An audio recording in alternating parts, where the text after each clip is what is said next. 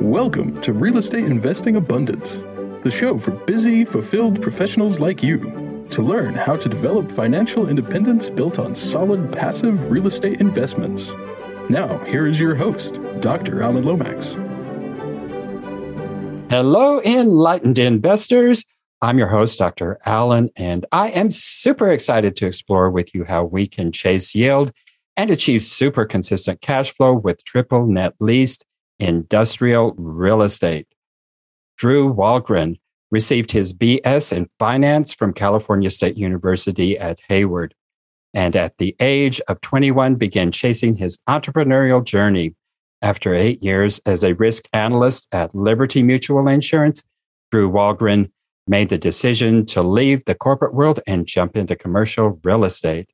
Today, Drew enjoys educating investors on the world of alternative investments and specifically the differences net leased industrial real estate has from other commercial real estate asset classes. So, Drew, tell us about a memorable experience from your formative years that helped you to be the person you are today.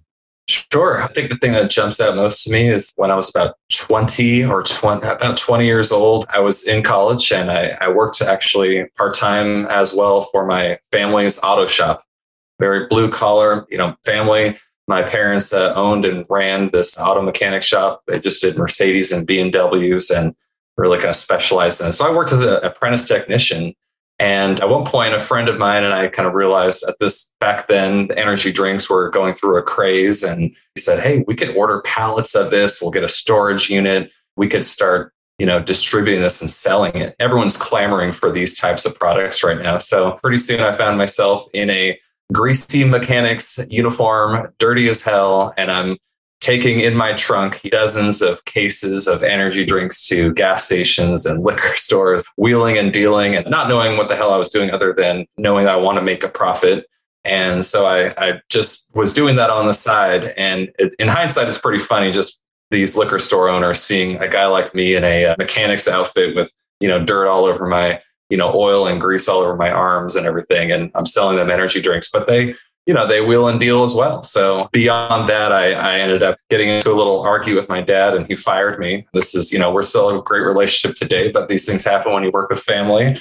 And so I took off and I ended up working for another friend who ran a small distribution company. And I took my efforts there and we bought the company from that existing owner there and for you know a reasonable amount of money and at 21 years old for the next four or five years, we ran this company and grew it. So that formative time, I think for me was finding that entrepreneurial side. I, you know, I was always exposed to it with parents who owned this auto mechanic shop and I wanted to do that for myself. And the thrill of going out on your own time and sort of creating your own destiny was really great for me. And, and I think in life, it's important to kind of recognize things that fit you and, and things that excite you. And I think that point I really realized I said, I, I want to be an entrepreneur. Never mind the almost eight years I spent in the corporate world, but that was a different story that came after the uh, financial crash when I really was looking for some kind of stability at that time. So there was a time there where I was in the corporate world and I yearned to come back to the entrepreneurial side. So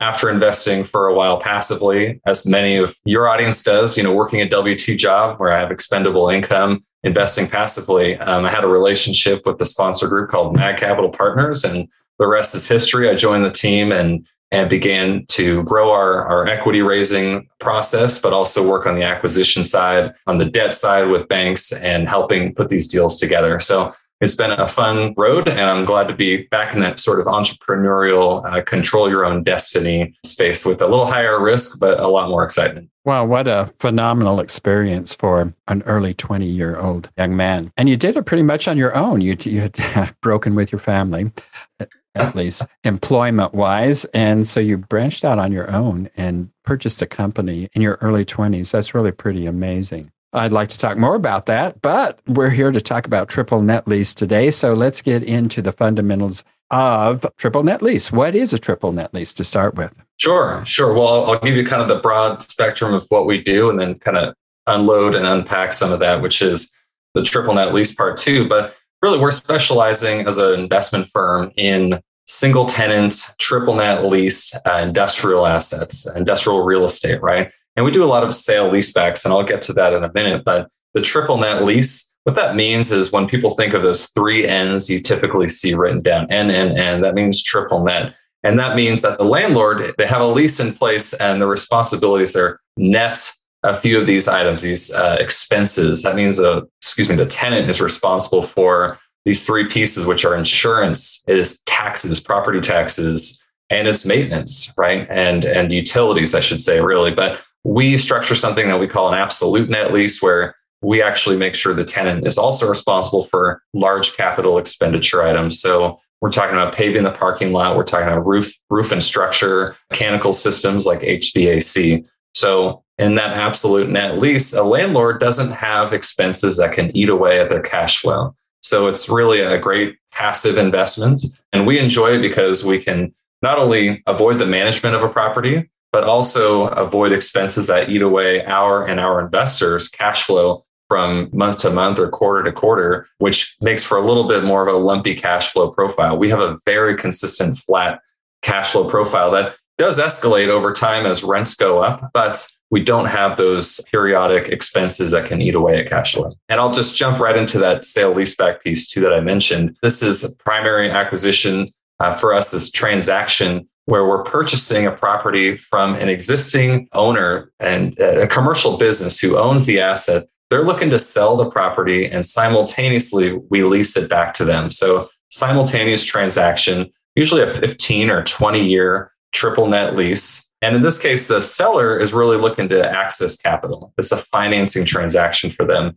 They're looking to strengthen their balance sheet, invest in more equipment for growth. Maybe it's to add to their war chest to make an acquisition of a competitor. Could be a number of different things. So everyone is a little bit case by case, and it's it's always interesting to find out sort of what they're looking to use this capital for. But the great thing from a landlord perspective is at the end of the day, you have tenant that that's that much stronger, right? Say it's a $10 million transaction. That's the proceeds to this uh, tenant who owns the asset. Well, now they just, their balance sheet got that much stronger. And maybe again, they're investing into something like new equipment for a new product line that's going to increase revenues and profits. I love that, right? That's where the risk is. So you really want to see more and more credit enhancement and strength in your tenant that's backing that lease. Well, I just received something from your partner a few days ago in conjunction to a recent acquisition that you all have completed in the Texas area. And it is, I guess, they're a distribution firm of Mercedes and other high end vehicles. Is that correct? Are we talking about the same thing here? I'm trying to think of which deal you're thinking of. We just closed on a property, a, a two property portfolio in Waco, Texas. I'm not sure if that's the one you were thinking of.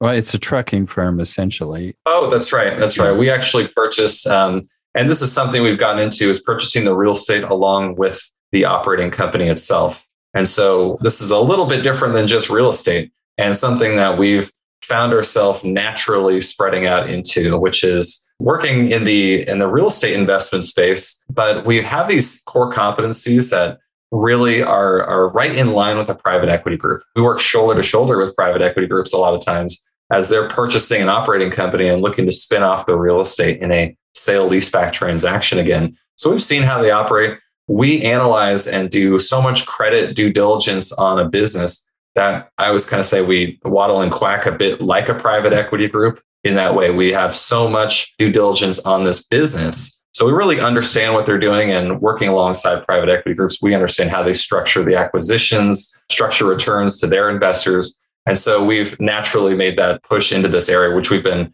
eyeballing and, and thinking about and stirring on for probably two years now. So we made an acquisition of a auto transport company, came with the real estate as long as, as, as well as 25 trucks and trailers. So here you have a about a $7 million acquisition with about half of that being in hard assets, right? They all have some depreciation on the auto on the truck and equipment side, but you can actually front load that depreciation in the equipment as well as the real estate and still get those benefits as you would with just a standard real estate deal. So a little bit different there. And, and yeah, you saw one of our first forays in that space, and we have another one coming. But really, our first love is industrial triple net real estate. And that's where we're going. And this private equity side, again, natural departure here and we've partnered up with a, a guy who used to be a CEO of one of our tenant businesses And we formed a relationship there and we've partnered with him on that side to place him as CEO and grow the company there. So I'll try to keep it more real estate based. I think most of your listeners want to hear about real estate and not private equity, but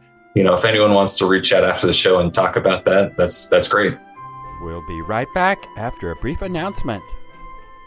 Are you a busy professional, passionate about the work of your calling, yet realize that even though you love what you are doing, you're exchanging your time for money? You know that if you were to lose the ability to exchange time for money, your financial well being will be in jeopardy. If you can relate, I have great news. Steed Talker Capital is an investment company designed for professionals to develop financial independence built on solid passive real estate investments. Remove the anxiety of an uncertain financial future and go to steedtalker.com. Get your free one page 10 step guide to passive real estate investing. Yeah, well, I was curious about that because in just reading that snippet that your partner sent out, it didn't sound exactly like a triple net lease. So thanks for explaining the difference between that and why it is that you're reaching out into those new markets. Well, you talked a little bit about the analyzing credit of a tenant in the due diligence process and how in depth you go into that. Take us a little bit further into that process. Sure. I think the first step is, you know, when you're in real estate, you, you kind of, you may look at a tenant like this and the important thing is always sort of recognizing, knowing what you don't know. And so, you know, we're all really interested in real estate and everyone here on our team can read a balance sheet and an income statement, but it goes deeper than that. We want to be as thorough as possible. So we brought in corporate credit analysts from a couple publicly traded REITs. These guys have institutional experience and they do a fantastic job. They work on for weeks, if not months, with this tenant to gather financials, to interview the C-suite uh, management at the firm, to really understand, you know, where they've been, where they're going, what kind of risks there are, and what kind of strengths they have.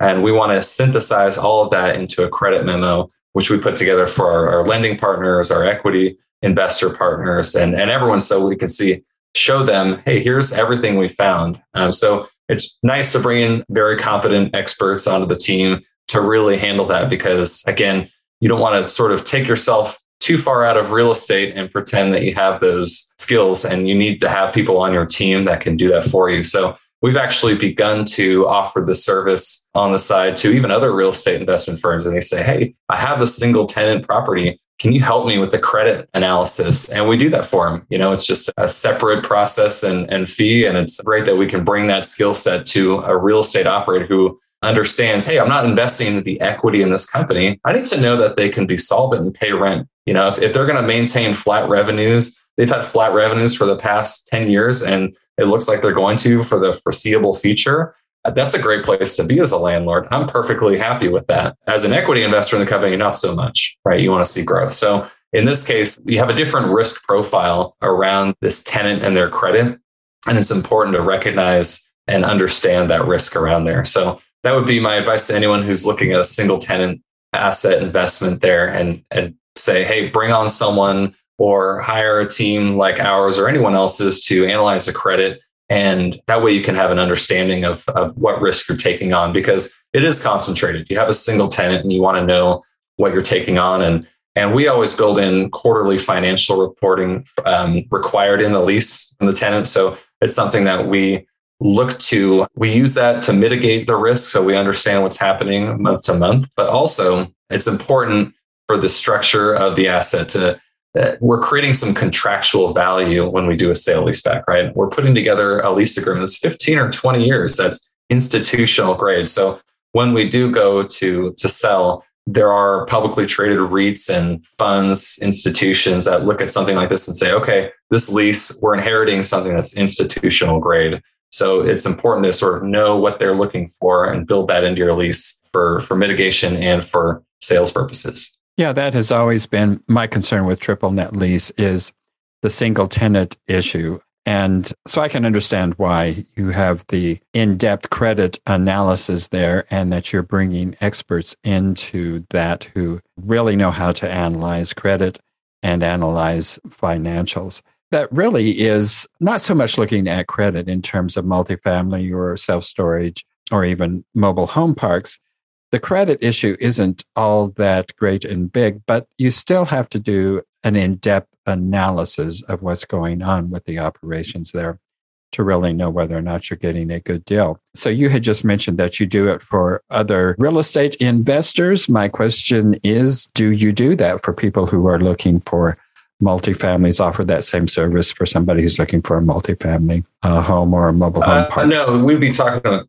uh, sorry to interrupt, but the corporate credit risk is what we're we have a competency there. If you're looking at multifamily, I mean, I, I think that's where the trade off is, and people sometimes see a single tenant risk and they see it as inherently higher, but they're not recognizing that, you know, on the other side of that token, you have a deep understanding of this tenant. You don't get that with the multifamily tenant. You might run a credit report and find out if, you know, basically major red flags, but there's a lot of other things that can happen there, you know, per, in people's personal life. Hey, the family member gets sick and they say, Hey, I'm sorry, I have to break my lease. I'm, I'm gone, you know, and that's a tough to find recourse for something like that. So in our case, we have a lot of recourse. We have an entity that's well established and they're, they're not going to pick up and leave. And if they do, again, we have a lot of recourse there, but we understand the risk around there. We understand their financials.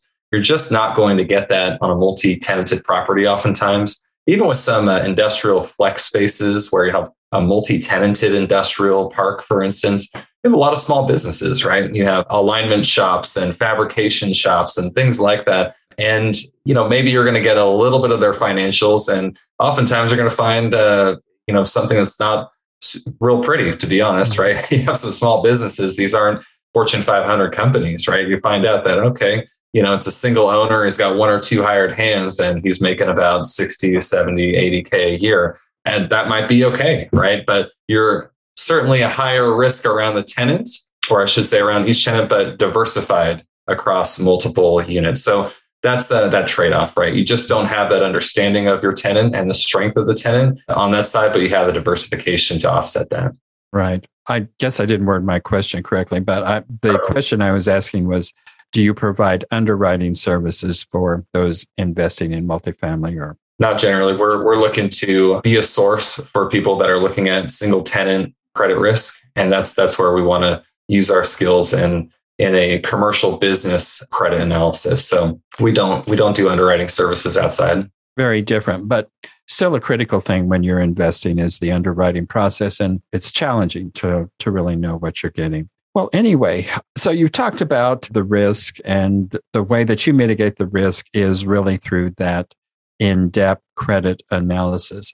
And that makes a lot of sense to me. But there's still a risk, it seems to me like, that is outside of that credit risk. And that is the fact that economics go in cycles. There's bust and boom. And those can't be foreseen, even with the best credit. Some businesses could have real challenges when the economy crashes. How do you mitigate for that? I totally agree. I'll, go over a, a couple other ways. Um, you have to look at that worst case scenario, right? What happens if you run into a vacant property here What's that look like? How is that process? Are you in a defensible position in a scenario like that? So, but before that, I mean, we see a lot of companies out there, even large companies. And like you said, there's always risk. You could have a company that's doing a billion dollars in revenue and they may have to cha- uh, file chapter 11 bankruptcy because they're over levered. They're not managing their expenses and debts. And, you know, maybe things look really rosy from the time that we jump into an investment and things can change over the course of two, three, four years.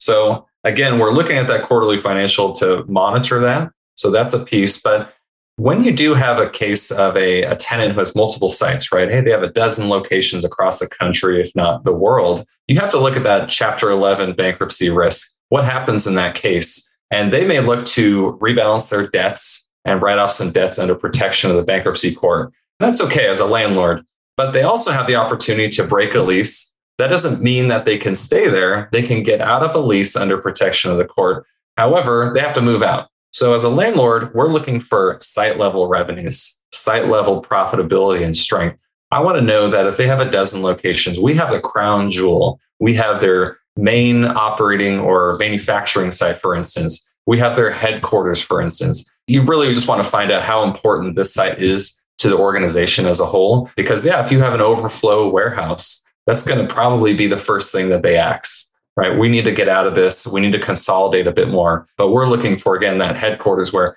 hey, the entire accounting team, sales team, C suite is all housed in the office space here, and the largest manufacturing operation is right behind that in the warehouse behind it. So, uh, an asset like that, I want that, right? If they restructure their debts under Chapter 11, you're actually in good shape there. I mean, it's not a great position to be in, and you want to avoid that. But if that scenario comes around, look, you're protected as a landlord. They're going to continue, they're obligated to pay rents as they operate out of there. You know, if you hold their bonds or or some kind of other uh, level of debt with this company, you might be in trouble there. You might have some reorganization. But as a landlord, we're in a much better position. So that's one piece. The other piece is look, let's go full blown nuclear, right? They filed chapter seven, they're liquidating all of their assets, they're moving out, they're boarding up.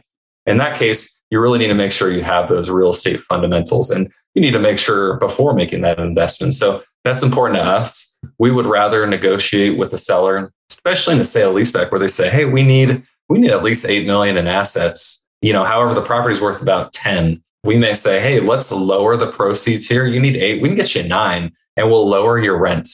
I would rather give you less proceeds and have a lower rent.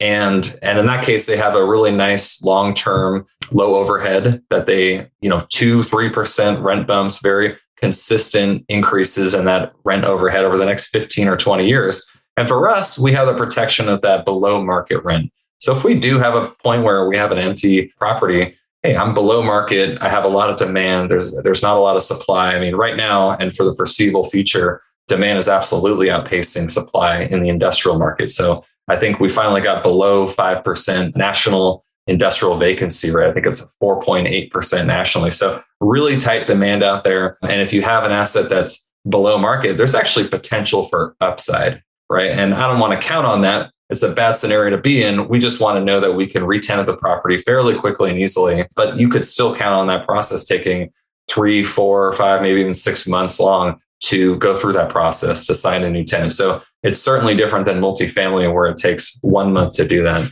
You know, 30 days on a well-run property, they'll have a new tenant signing. So it's a little bit different there, but uh, you want to know that in that worst case scenario, which is extremely unlikely, you're holding an asset that has a lot of value that's attractive to a tenant. As a company, you all have some impressive educational programs for potential investors and for people who want to know more about triple net lease. So, share with us what the programs are and how people can find out more about them and get into those programs. Sure. I mean, I, I work one on one with a lot of investors who reach out and who have questions and they're interested in joining us in a passive capacity. Uh, they they recognize and are attracted to that day one cash flow. It's very consistent. Again, it's just not lumpy cash flow. So people reach out and they have questions want to learn more. That's really how I like to educate investors versus sort of saying, hey, here's a webinar, watch it. I want people to have that relationship with us, especially if they're considering joining us. But you know, if people have questions or are looking at their own investment, you know, feel free to reach out. I mean, I have a lot of love for talking shop in the industry and finding out what folks are investing in. You know, even if it's not alongside us, they're saying, Hey, I'm looking at this property here. And if there's any way we can help and, you know, chat about it and knock a deal around to, to find out what the best avenue to go is. I, I, love talking shop. So I would say reach out to us. You can go to our website and I'm sure you'll put this in the show notes or they can email me directly and we can set up a call to chat. My email that's okay to, to drop here is Drew, D R E W at magcp.com and we can chat then. And the website is is the same. It's magcp.com. So reach out to Drew. Lots of brilliant information there. It's been a wonderful interview. Today, just one last question. Share one of your most difficult setbacks in life and how did you come through that time and what lessons did you learn? Oh gosh, at one point, let's see, this is sort of the depths of the financial crisis. I had bachelor's degree and I majored in finance. I had gone into that world very briefly, and because that crash, uh, if you had, if you were new to that industry in 2008, that was uh, not a great place to be. And so I was really searching. And I think you spoke with my brother recently. He's a longtime Air Force veteran, C 130 pilot. And and he had encouraged me. He goes, "Look, I know you're interested in in the idea of becoming a pilot, and you know you can absolutely come in here." And it was tough. I went in there and I had a blood pressure issue that was beyond their sort of criteria. And they said, "You do not qualify." You know, they have to have the very healthiest and best of the best physically for a pilot program. So I was turned down. I, they asked me to come back a couple times just to make sure and just turn no, no, no's. And I was I was floundering a bit in my career because I didn't know what to do. It felt like, you know, sometimes our memory is a little short term, but I think back to that time, it just felt like, what are you going to do? You know, you don't have a ton of experience. The financial world is only laying off people. So forget that. Find something different, you know? And so I had a short stint at a logistics brokerage doing sales. And I said, I will, you know, happily take that entrepreneurial profile and hustle to to make money even in a world that I'm not super familiar with. But yeah, it was a little it was tough. I really didn't know where where to take my life and I think that's good to kind of stay humble and know that you'll always have your, if you want to call it your hustle, your drive to kind of back you up. And in a case like that, I found a way to make money in an industry that I didn't even have a lot of experience in. Again, just by being open minded, willing to learn, and work hard. And so I don't know what the takeaway here is other than, you know, make sure you have that and and motivation because times aren't always easy. And I think we've all been through it. Well, brilliant. Drew, it has been a pleasure. Thank you so much for being with us today. Thanks, Dr. L. Appreciate you having me. Thank you for tuning in to Real Estate Investing Abundance brought to you by Steed Talker Capital, a company working for passionate professionals like you to develop financial independence built on solid passive real estate investments. As part of our efforts to make the world a better place, Steed Talker Capital contributes to activities and organizations committed to better understand the equine. These endeavors attempt to enhance the human treatment of horses worldwide. Steed Talker Capital, working for a world where all creatures, great and small, flourish abundantly. For resources to develop your financial independence, connect with us at steedtalker.com.